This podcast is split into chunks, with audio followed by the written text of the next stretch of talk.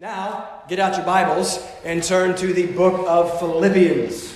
You can turn to the whole thing. You can find it starting on page 980 of the Pew Bible. We are starting a new series here this morning in the book of Philippians. We have no time to waste. Paul, who we're going to see is the author of this letter, we're about to read, tells his young protege Timothy in 1 Timothy 4:13 to devote yourself to the public reading of Scripture. Well, we're going to take Paul very literally today. Before we spend upwards to half a year walking through Philippians verse by verse, I want to walk through the whole of Philippians in one sermon. And to do that, we're going to read the whole book of Philippians in one sermon. When's the last time you read a whole book of the Bible in one sitting?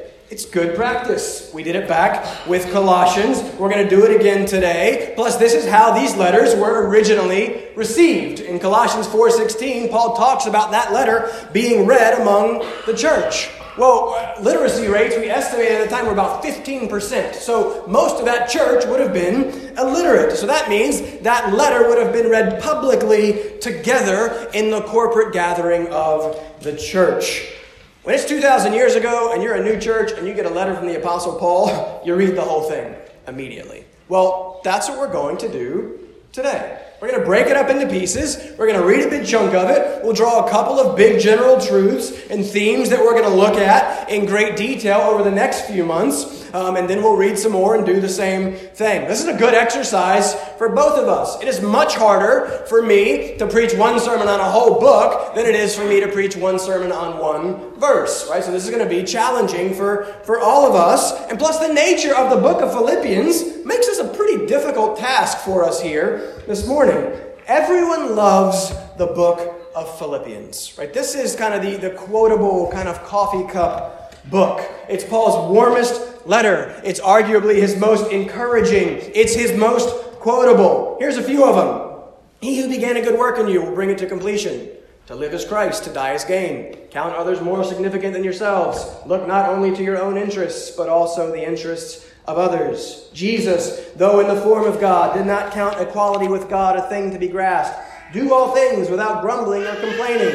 I count everything as loss because of the surpassing worth of knowing Christ Jesus my Lord. Rejoice in the Lord always. Again, I will say, rejoice. Do not be anxious about anything, but in everything by prayer and supplication, let your requests be made known to God. The peace of God, which surpasses all understanding, will guard your hearts and minds in Christ Jesus. Whatever is true, honorable, just, pure, lovely, commendable, think about these things. I can do all things through him who gives me strength. That's all Philippians. And I skipped some really good ones. Right? People love these verses, and those people love this letter, but it's a harder letter to summarize. It's not brilliantly systematic like the book of Romans. Its structure is a little bit strange. There's so many different good parts that it's hard to say what the one main part is and kind of what the one big idea of the letter is. Now, I always start off studying a book or a passage of the Bible simply by reading it over and over and over again.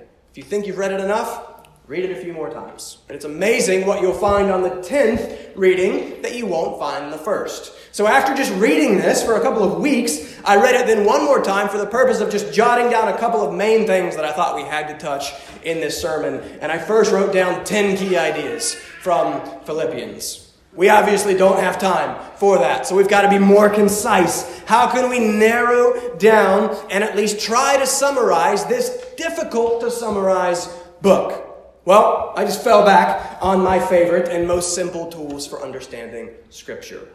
Repetition.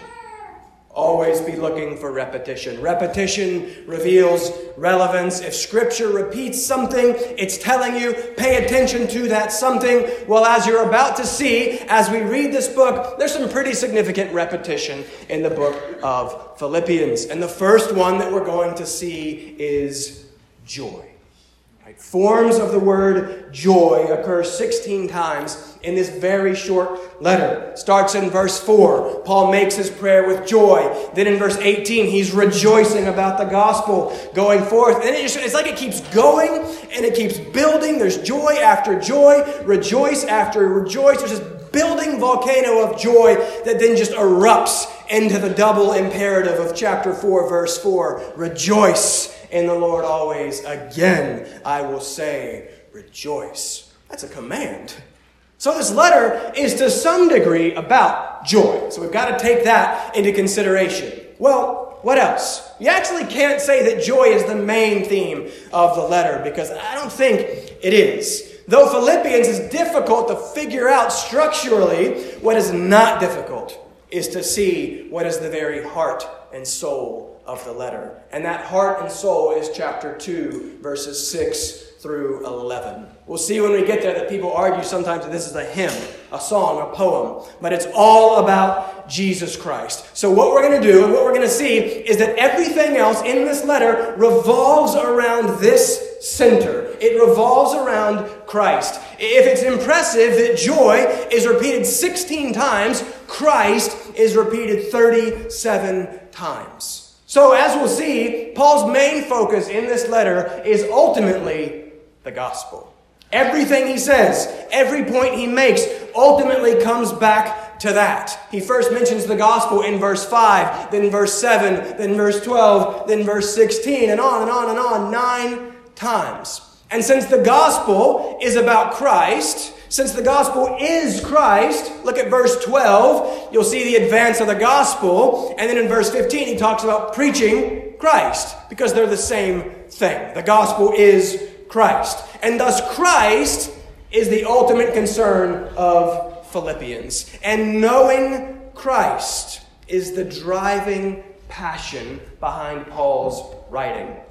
Chapter 3, verse 8, he says he counts everything as loss for the surpassing worth of knowing Christ Jesus his Lord. And that's the only way that he can say in chapter 1, verse 21, that to live is Christ. So this letter is about Christ, who is the gospel, and then you combine that with our first theme that we mentioned, joy, and I'm going to make the case that Philippians is about gospel-generated joy.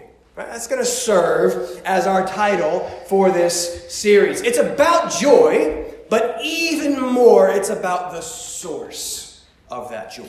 It's about the gospel of Jesus Christ. But we're not going to stop there even. We then want to see how this gospel-generated joy actually affects our everyday lives. We want to see the context in which such joy builds and develops itself. And so we find a third dominant theme of the letter, which is Paul's concern for the church, especially the unity of the church, humility in the church. 5 times, we talked about this word, a form of this word in Sunday school. 5 times, Paul is going to use the word koinonia, which means partnership or fellowship or communion. Right? Paul's concerned about the church. Christ is not just concerned with saving individuals, but creating a people, a family, a community. And it is in that community that we are all about to read, that we're about to read about, that all of this is to be played out. All right, so we need joy. Joy comes from Jesus. And that joy that comes from Jesus then unites together a community of humility that encourages one another in the faith and that then evangelizes the world. That's the book of Philippians. So we're going to look at 3 big but brief ideas for us today that will then take us months to unpack and then a lifetime to live out. We're going to look at the beginning first at circumstance-independent joy. We need to understand what this joy is, what really is joy. We'll talk about that. Then we'll see the heart of the letter. We'll see that this is a Jesus-generated joy. And then we'll close by seeing that this is a community-creating joy. As our goal through all this is to know Christ, and in knowing Christ, to love Christ, and in loving Christ, to be like Christ. And in doing that, we find great joy in him. Listen, you struggle with joy. I know you struggle with joy. I struggle with joy. So I'm selfishly very excited about this study. I'm selfishly very excited about getting to look at God's Word and what He teaches us about Jesus and how that then creates joy in us. Here's where that joy is found. And so my prayer is that God would use this book to convince us of that truth. So let's start. Let's read. This is the most important part, right? We preach God's Word here. That's it. My job is to take God's Word. Expositional preaching means I am to expose God's Word to you. That's it. Not my words, but His. So you especially need this open in front of you this morning, or you're going to be lost. We're going to read chapter 1 first, and then we'll stop. I know this might be a little bit different for you, but pay attention. Stay focused, engaged with the Word. And then after chapter 1, we'll take a little time to talk about it. Philippians chapter 1. This is God's Word for you this morning.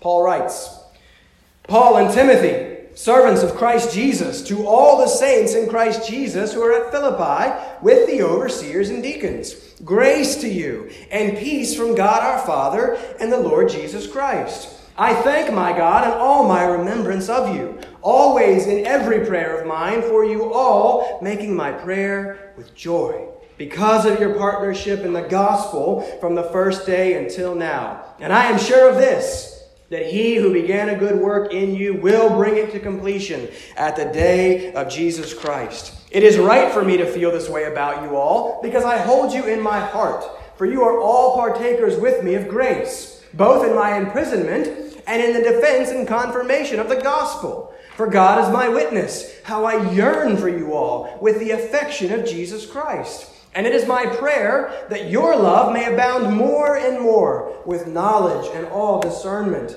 so that you may approve what is excellent, and so be pure and blameless for the day of Christ, filled with the fruit of righteousness that comes through Jesus Christ to the glory and praise of God.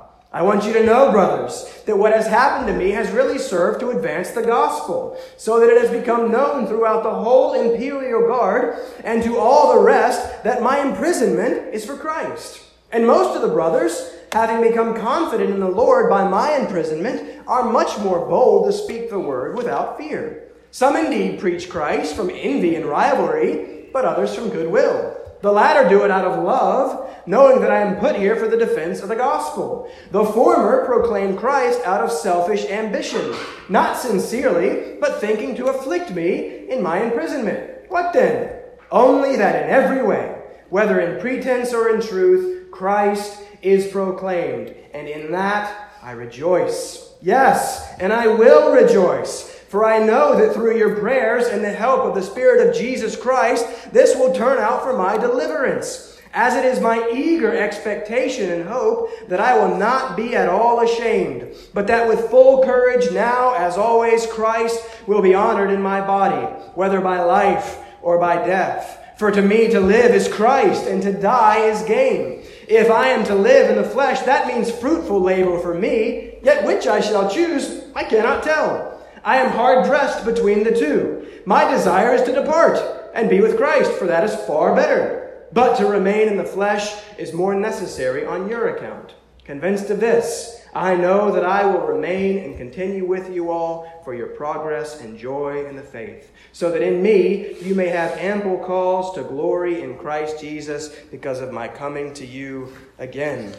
Only let your manner of life be worthy of the gospel of Christ, so that whether I come and see you or am absent, I may hear of you, that you are standing firm in one spirit, with one mind, striving side by side for the faith of the gospel, and not frightened at anything by your opponents. This is a clear sign to them of their destruction, but of your salvation, and that from God. For it has been granted to you that for the sake of Christ you should not only believe in Him, but also suffer for His sake, engaged in the same conflict that you saw I had, and now hear that I still have. Let's stop there and let's pray, and then we'll continue. Father, I am thankful for your word. Father, there's a lot of it here this morning. Father, give us joy. Give us desire. Give us a great love for your word. So, Father, I ask that it would be centered. I ask that you would speak through us, through your word. Father, many of us come into this place today struggling, suffering, fearful, doubtful, depressed, distracted, so many other things. Father, show us Christ, and point us, and give us the great joy that can be found in him and him alone. Show us that joy through your word in these next few minutes. And we ask and we pray this in Jesus' name. Amen. All right, so this is an impossible task, but let's try. Let's fly. We'll look at 1 and 2 in great detail next time. Don't do what I'm about to do and gloss over the greetings of these letters. They're important. Paul is writing, Paul, the slave of Christ Jesus, to the saints in Christ Jesus, in the grace and peace from Christ Jesus. Well, that'll be next week. And Paul begins his letter to the church in Philippi with a prayer of thanksgiving for them and for their partnership with him in the gospel. And he doesn't just pray like we often just pray. Verse 4, he prays for them with joy.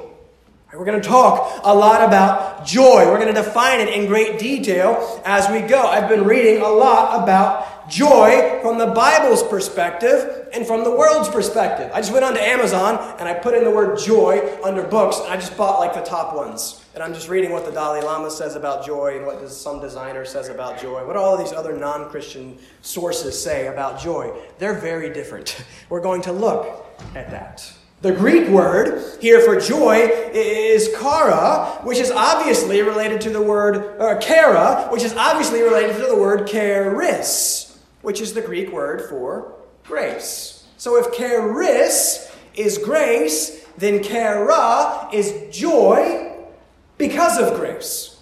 And as we've already mentioned, it is from the gospel that grace comes. From Christ, that's going to be our second point. Jesus generated joy. Well, that then makes this joy something entirely different from what the world means by joy. Well, one of the books that I'm reading right now is just titled Joyful. It's a pretty positive title. And at the very beginning, it defines joy as this. It says, joy is an intense, momentary experience of positive emotion. Nope, that's not it. Wrong. Off to a bad start. Joyful book. That's not biblical joy. And that's very clear from Paul's situation, from his circumstances. 16 times he uses the word joy. He's praying with joy. He's rejoicing about the gospel going forth. He's full of joy. We just read it, and Paul has much to be joyful for, like the fact that he's in prison. He writes this letter all about joy from jail.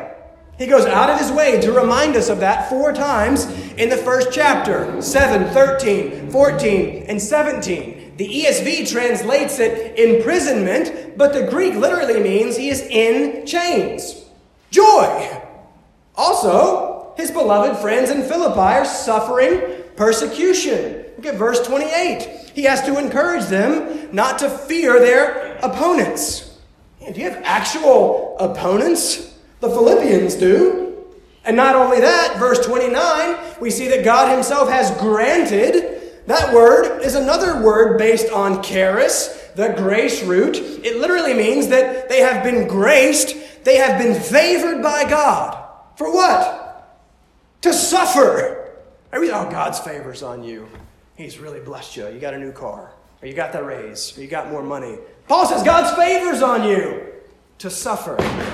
So the church he loves is suffering, joy. And the church he loves is under assault from false teaching. We'll see in chapter 3, verse 2, that he has to warn them about the dogs who are trying to draw them away from the gospel. Then in chapter 4, verse 2, we'll see that there's even division in the church itself that he loves. So prison, opponents, suffering, false teaching, division, rejoice. It's insane. From the world's perspective, that is, from the perspective of that book's definition of joy, it's like James 1:2. We don't know what to do with James 1:2. Count it all joy, my brothers, when you meet trials of various kinds. What? I hate trials. And I want things to be smooth and easy. I want to be comfortable and entertained. I want Osteen to be right. I want to be healthy, wealthy, and happy. But that's not how this works. That's not biblical joy. So there is some sort of joy here in this letter in the midst of all these terrible circumstances. So this must then be a joy that is a circumstance-independent joy. And we see that especially with Paul's words in verse 23. Look at 23. He's in prison. He might die. He's facing death. And so he's thinking, obviously, about life and death. And what's he thinking? Oh, which is better? Which would I choose? Would I choose life? I've never had that conversation with myself. Like, would I choose to live or to die right now? He's not sure. Even in the face of the worst possible circumstances, facing the most terrible thing in the world, death. Look at verse 21. How would you finish that sentence? To live is blank. Honestly, no, don't give me the Bible's answer. How would you finish that sentence? How is your life demonstrating that you would finish that sentence? What is life to you? What's the theme, the meaning, the purpose of it? What are you living for? Amen. How would you finish the second part of that verse? To die is blank. I mean, honestly, terrifying, unsettling, uncertain. I try not to think about it. I mean, let's be honest. Paul's answers are crazy. He could die, and yet he rejoices. He could die, and he's considering choosing that option.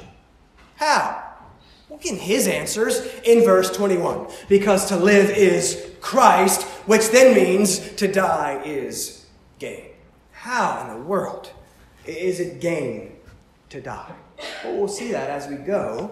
But it's because in Christ, who is the defeater of death, well, death now becomes nothing more than the means through which we are now ushered into the presence of God. That makes death, then, the thing that gets me to the place of the best possible, most joy-filled place. This is an unimaginable joy. Then this is a joy beyond the likes of which all of us almost experience. Guys, life is hard. I quote the Princess Bride all the time, right? Life is pain, princess. Anyone who says otherwise is trying to sell you something. Well, that's what the Bible, Paul agrees. Like, life is pain. Paul's life was pain. Life is often miserable. The Bible never sugarcoats that fact. There is no prosperity gospel. There is no promise of things going well or of prosperity or of things circumstantially going well, but there is something better. There is joy. And this is a joy that circumstances can't touch. This joy is a deep down, inside, quiet, settled conviction that all is well. Even when surrounded by circumstances that are far from well. That's joy. That's why, like, I last minute, a few days ago, said, Andy, I need you to sing this song. And made him sing this new song. And they did it masterfully, like we've sung it 100 times. All will be well. All is well. All must be well in our living or in dying. All must be well. That's Philippians 1. That's joy. This settled conviction that all is well. That's going to be my working definition of joy. The settled conviction that all objectively is well. How can Paul say that? That all is well in the face of all the not well circumstances around him. It's because of his confidence. Look at verse 1. Look at verse 6. Chapter 1, verse 6. He is sure. He is confident of this, that he who began a good work in you will bring it to completion at the day of Jesus Christ. He will hold you fast. He will get you there. Here's why you can have confidence, because it's not dependent upon you in any way, but dependent entirely on him. And he is faithful, and he will surely do it. So there's the joy. That's where the joy comes from. There's the confidence, because it's settled, it's firm, it's fixed. But where does such a circumstance-independent joy come from? Look at it. It's only the gospel. It's only Jesus. So let's keep reading. Let's read all of chapter 2. Look down there with me. Here's the heart of the letter, 6 through 11. So everything revolves around this. But let's read all of 2, and we'll focus on that. Chapter 2, verse 1. So, if there is any encouragement in Christ, any comfort from love, any participation in the Spirit, any affection and sympathy, complete my joy by being of the same mind, having the same love, being in full accord and of one mind. Do nothing from selfish ambition or conceit, but in humility count others more significant than yourselves. Let each of you look not only to his own interests, but also to the interests of others. Have this mind among yourselves, which is yours in Christ Jesus, who, though he was in the form of God, did not count equality with God a thing to be grasped. But he emptied himself by taking the form of a servant, being born in the likeness of men. And being found in human form, he humbled himself by becoming obedient to the point of death, even death on a cross. Therefore God has highly exalted him and bestowed on him the name that is above every name, so that at the name of Jesus every knee should bow in heaven and on earth and under the earth, and every tongue confess that Jesus Christ is Lord to the glory of God the Father. Therefore, my beloved, as you have always obeyed, so now, not only as in my presence, but much more in my absence, work out your own salvation with fear and trembling. For it is God who works in you, both to will and to work for his good pleasure.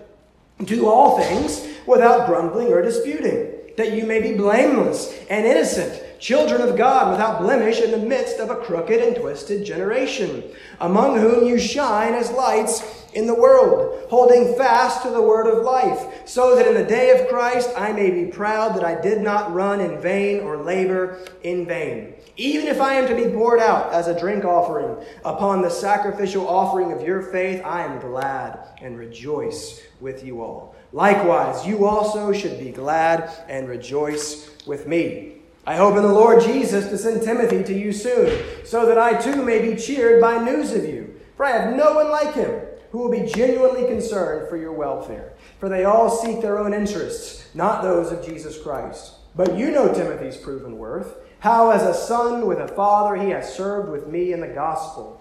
I hope, therefore, to send him just as soon as I see how it will go with me. And I trust in the Lord that shortly I myself will come also. I have thought it necessary to send to you Epaphroditus, my brother and fellow worker and fellow soldier, and your messenger and minister to my need, for he has been longing for you all, and has been distressed because you heard that he was ill. Indeed, he was ill, near to death, but God had mercy on him, and not only on him, but on me also, lest I should have sorrow upon sorrow. I am the more eager to send him, therefore, that you may rejoice at seeing him again, and that I may be less anxious. So receive him in the Lord with all joy and honor such men. For he nearly died for the work of Christ, risking his life to complete what was lacking in your service to me. Let's stop there. Point number 2. There's like 8,000 points in that text, so forgive me. A circumstance-independent joy is only possible if it's a Jesus-generated joy. Guys, honestly, I'm preaching all of Philippians in part so that we can just spend some extended time in chapter 2, verses 1 through 11. 1 through 11 is just the perfect fusion of our final 2 points today. He's calling for unity in the church. Verse 2, same mind, same love, full accord, one mind. Man, how different is that than many churches today? We're going to talk a lot about unity and why, according to God, that's so important. But how is such countercultural unity possible, especially in such a culturally diverse context like ours? How can we, who at last count were made up of over 25 different nations, how can we be one? Verse 3. Well, humility is going to be part of it. Humility is everything. Count others more significant than yourself. Verse 4, look not only to your own interests, but also to the interests of others. I think my girls are probably getting tired of me quoting these verses to them. But it's because those 2 verses right there, by themselves, if we could do those 2 things, it would change everything. Basically, every issue you've ever had with someone is because one or both of you were not counting the other more significant than yourself and were not looking to their interests but to your own. Guys, these verses are potentially transformative, but how rare is this in actuality? How can we, selfish sinners, and not only regular, everyday selfish sinners, but 21st century American, consumeristic, materialistic, selfie generation sinners, how can we actually count others more significant than ourselves and look to their interests above our own? Listen, the bad news is that we can't, apart from Christ. And that's why verses 6 through 11 are so important. The heart of the letter, the heart of the Christian faith. Look at verse 6. Christ, who was God. There's the deity of Christ. He didn't take advantage of that pretty amazing privilege, but he set it aside. Verse 7, emptying himself. What does that mean? How did he empty himself? It tells us by taking on the form of a servant. He didn't set something aside. He added something. He took on flesh. He became one of us. Jesus, who is God, became man. So we have the divinity, the deity of Christ, and then the humanity of Christ. God became man. That's Christmas. Verse 8. And in becoming man, here's why. He humbled himself all the way to the point of death, even death on a cross. That's Easter. That's the whole gospel. The person and the work of Christ summarized for us in a few short verses. And everything else radiates out from this. Circumstances cannot touch your joy because of this. A humble, united community in which we seek the good of others before our own is possible only because of this. Because of Jesus Christ. God has come down to us. God has become one of us. To die. Why? Again, what does God dying for us do for us? Paul tells us. Let's keep reading. Look at chapter 3. We're just going to do 1 through 11. We'll stop at verse 11. Chapter 3, verse 1. Why does Christ die? Finally, my brothers, rejoice in the Lord. To write the same things to you is no trouble to me and is safe for you. Look out for the dogs. Look out for the evildoers. Look out for those who mutilate the flesh. For we are the circumcision who worship by the Spirit of God and glory in Christ Jesus and put no confidence in the flesh. Though I myself have reason for confidence in the flesh also. If anyone else thinks he has reason for this confidence in the flesh, I have more. Circumcised on the 8th day of the people of Israel, of the tribe of Benjamin, a Hebrew of Hebrews, as to the law, a Pharisee, as to zeal, a persecutor of the church, as to righteousness under the law, blameless. But whatever gain I had, I counted as loss for the sake of Christ. Indeed, I count everything as loss because of the surpassing worth of knowing Christ Jesus my Lord. For his sake, I have suffered the loss of all things and count them as rubbish in order that I may gain Christ and be found in him, not having a righteousness of my own that comes from the law, but that which comes through faith in Christ, the righteousness from God that depends upon faith, that I may know him and the power of his resurrection and may share his sufferings, becoming like him in his death, that by any means possible, I may attain the resurrection from the dead. That's why Christ died. That's what it does for us. Righteousness. First, notice how uncircumstantial this joy is. Paul again says, rejoice in the Lord in verse 1. And then right away in verse 2, he's having to warn them about the false teachers that are seeking to draw them away from Christ. Even in this warm and wonderful letter of joy, Paul is not one to mince words. He's not afraid of some harsh language. People get offended today if you call out false teachers. Oh, but he's so handsome and he's so nice and he's so positive. But look at how Paul deals with false teachers. He calls them dogs. He calls them evildoers, mutilators of the flesh. Pretty strong language. Well, what's that about? Why is this such a big deal? It's because their teaching is in contradiction to the gospel. Go read the book of Galatians and see what Paul thinks of any teaching that is in contradiction to the gospel. Their teaching, according to verse 3 and verse 4, must be something about having confidence in the flesh. Meaning, confidence in ourselves, confidence in the language that Paul is about to use, in our own self-righteousness.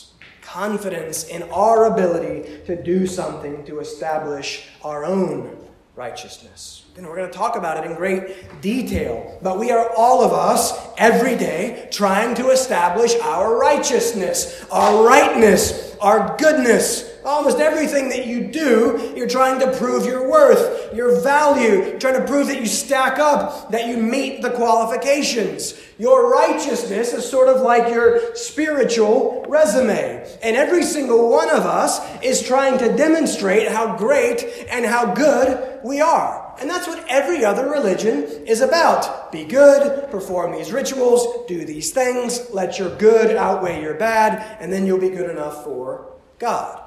And so then in verses 4 through 6, Paul lists all the things that demonstrate how great he is. He's showing us how much more righteous he actually is than all those other guys who have confidence in their own righteousness. All those things that you put your trust in, well, Paul's were better. But now, verse 7, he counts everything, all of his credentials, all of his goodness as loss. Verse 8, he now counts all of that as rubbish. It's refuse. It's dung in the Greek. It's nothing. All your attempts to establish your own righteousness are nothing more than human waste, Paul says. Why? Because of verse 9. Here's what the gospel does for us. Here's why this is utterly unique and absolutely different than everything else. Paul says, here's what the death of Christ does for us. Here's what the gospel gives us. Not having a righteousness of my own, but one that comes through faith in Christ, the righteousness that is from God. You see that difference? This is so important. Everyone is trying to establish their own righteousness. The gospel is that you can't establish your own righteousness. We're going to see, we've talked about it a lot, that relationship requires righteousness. The problem for us is that to be in relationship with God, the God who is perfect righteousness, requires that we be perfectly righteous as well. There's a standard. And if you meet that standard, you can qualify. You can earn your way into relationship with God. But here's the bad news. It's impossible because you're a sinner. And even if you were to start right now and go the rest of however many years or decades you have left without ever sinning again, and by the way, you won't make it an hour, but if you could go the rest of your life, you still wouldn't qualify because absolute perfection is required, and you don't have it. For all have sinned and fall short of the glory of God and the righteousness of God. So the gospel says that you need righteousness, but you don't have it, and there's nothing you can do to get it. The gospel starts off with very bad news, but verse 9 is the very good news.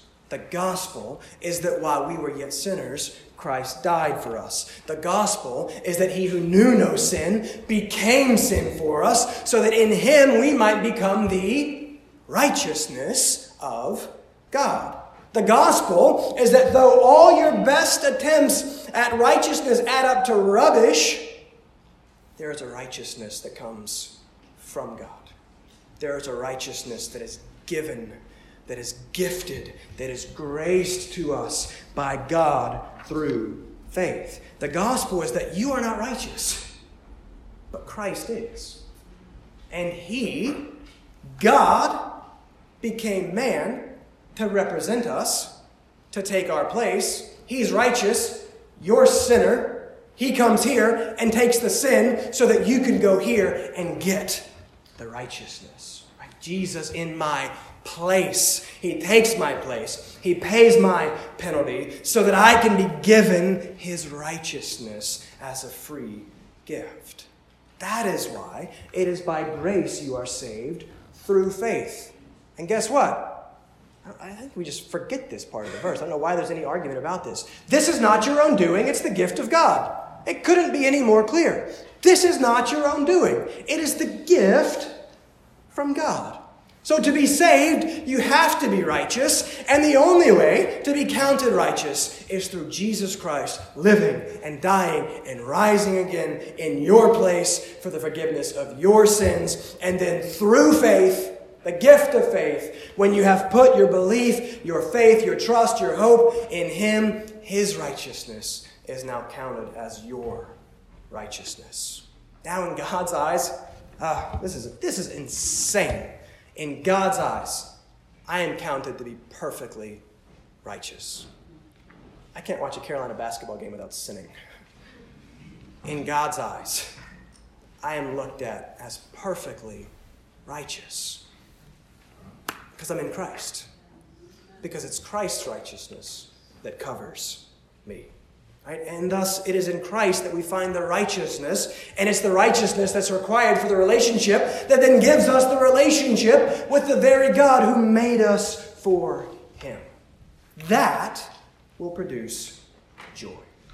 Only a Jesus-generated joy is true joy. These guys have confidence in the flesh. Joy is confidence, as we've seen, that all is well, but it's a confidence in the gospel.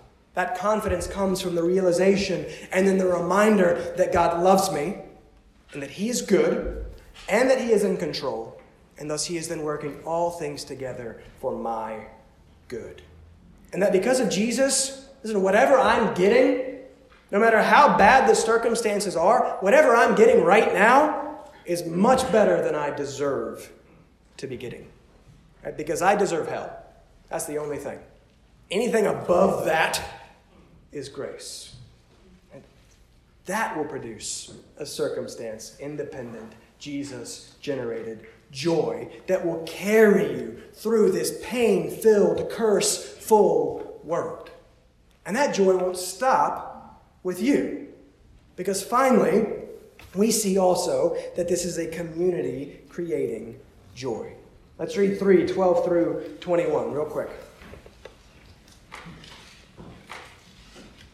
Paul writes in verse 12, "Not that I have already obtained this or am already perfect, but I press on to make it my own, because Christ Jesus has made me his own. Brothers, I do not consider that I have made it my own, but one thing I do, forgetting what lies behind and straining forward to what lies ahead, I press on toward the goal for the prize of the upward call of God in Christ Jesus. Let those of us who are mature think this way.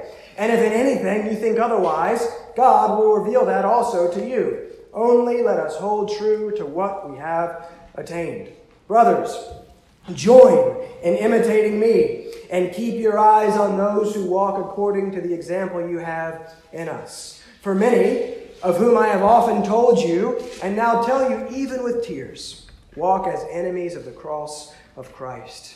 Their end is destruction, their God is their belly, and they glory in their shame, with minds set on earthly things. But our citizenship is in heaven, and from it we await a Savior, the Lord Jesus Christ, who will transform our lowly body to be like his glorious body by the power that enables him even to subject all things to himself." All right, stop there. We're flying now. You know how it goes. The end is always shorter than the beginning.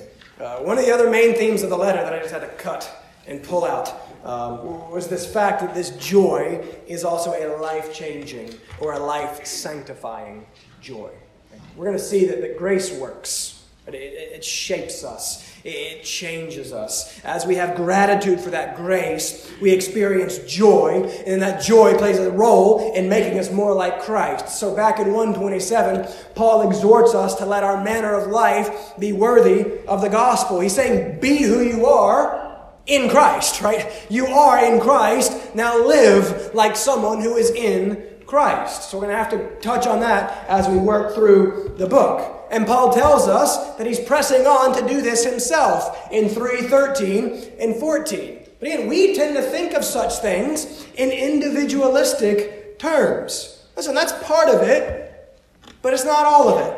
So he tells them in verse 17, he says, you all, church, join together in imitating me and others who live such a gospel-shaped life. He's saying you cannot do this without others. You cannot do this without the church. There is no such thing as Lone Ranger Christianity. If you are not a part of and among the people of God, I'm concerned about your soul. I don't see how you can have any confidence to actually claim to be a Christian, because God is creating a community of people. And when he saves us, he unites us together into that community, that koinonia, that fellowship.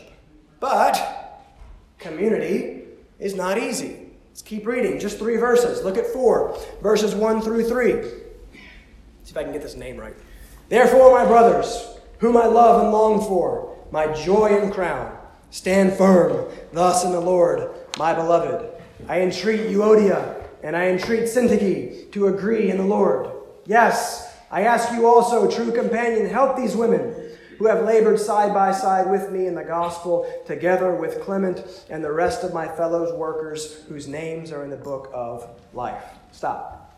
Joy creates community. Community creates problems. It just does, right? It's a fact. We're sinners. Right? Henry talked about this in Sunday school. Right? I love that you talked about the church as a mini pressure cooker. Right? You shove sinners into close fellowship together, and guess what's going to happen sometimes? Sin. Right, there will be conflict. And it's happening in Philippians. It's happening in like the best church in the New Testament. There's conflict. Paul knows this. So he calls these 2 ladies to unity. He calls them to humility. He calls them to what he's already said to do at the beginning of chapter 2. We shouldn't be surprised that community is difficult. It always has been. And you know why that is? It's because community is good and we are bad. That's why it's hard. It always has been that way. Community, thus, is one of the main tools that God uses to sanctify us and to shape us and to make us more like Christ. And so even when community gets difficult, it's still an opportunity to rejoice because God is doing something, even with, maybe especially with, that difficulty. Right? Joy creates community. Community creates problems. And God produces sanctification through those problems. Let's keep reading. Verses 4 through 23. Let's finish it. Here's the explosion of joy. Rejoice in the Lord always. Again, I will say, rejoice. Let your reasonableness be known to everyone.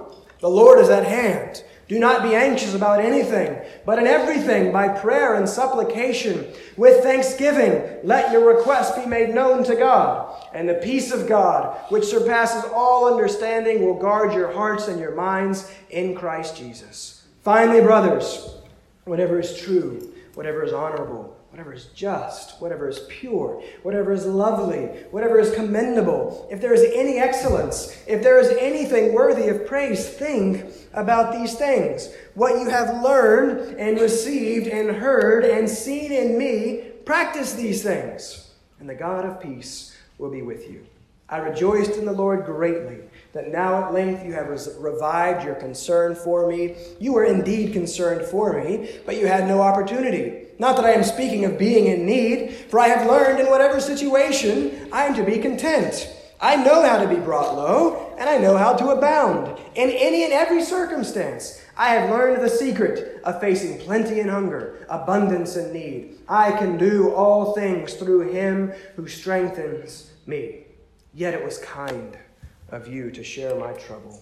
And you Philippians yourselves know that in the beginnings of the gospel, when I left Macedonia, no church entered into partnership with me in giving and receiving, except you only. Even in Thessalonica, you sent me help for my needs once and again. Not that I seek the gift, but I seek the fruit that increases to your credit.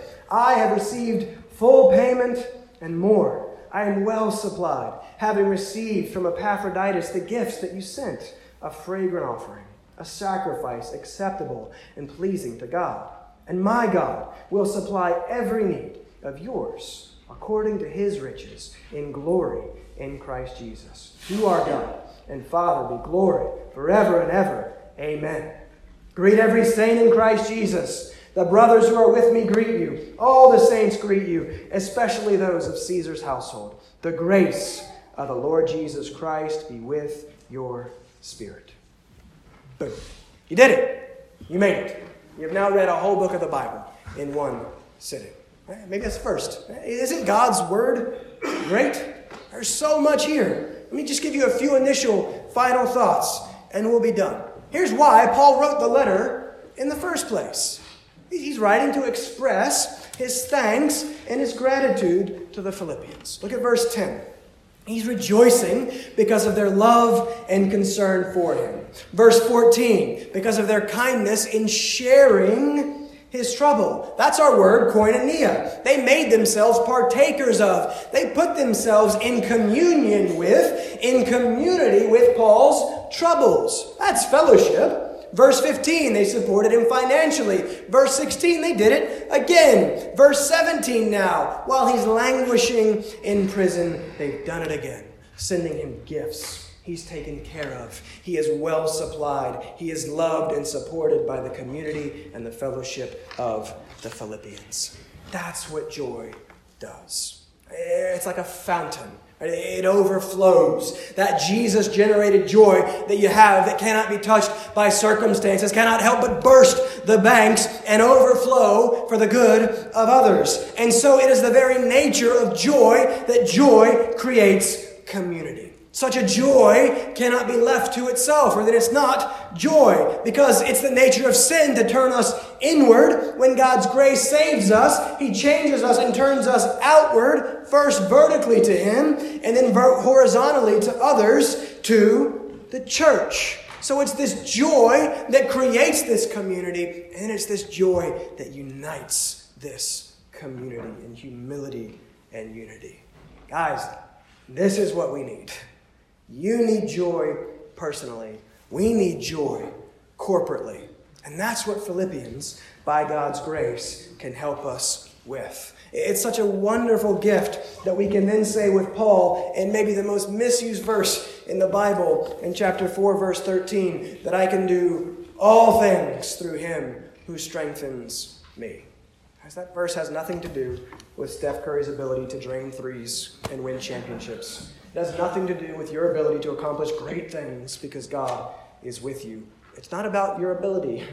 Read it in context. Verse 11, in whatever situation, you can now be content.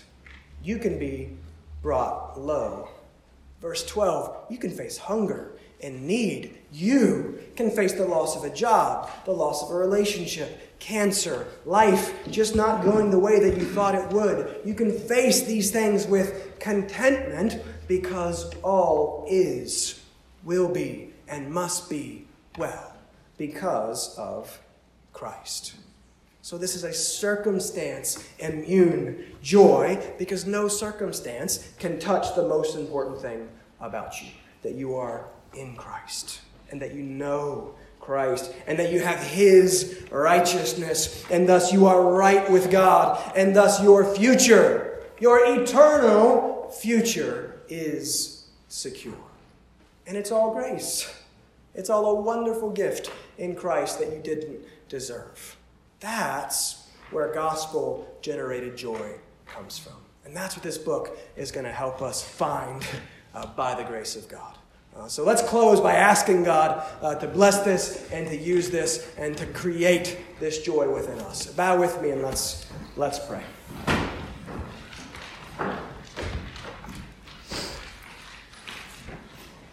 Father, I thank you for your word. I thank you for the pleasure that it is to publicly read your word together. I thank you for a church that delights in the reading and preaching of your word. I thank you for what you are creating and building here at Woodside.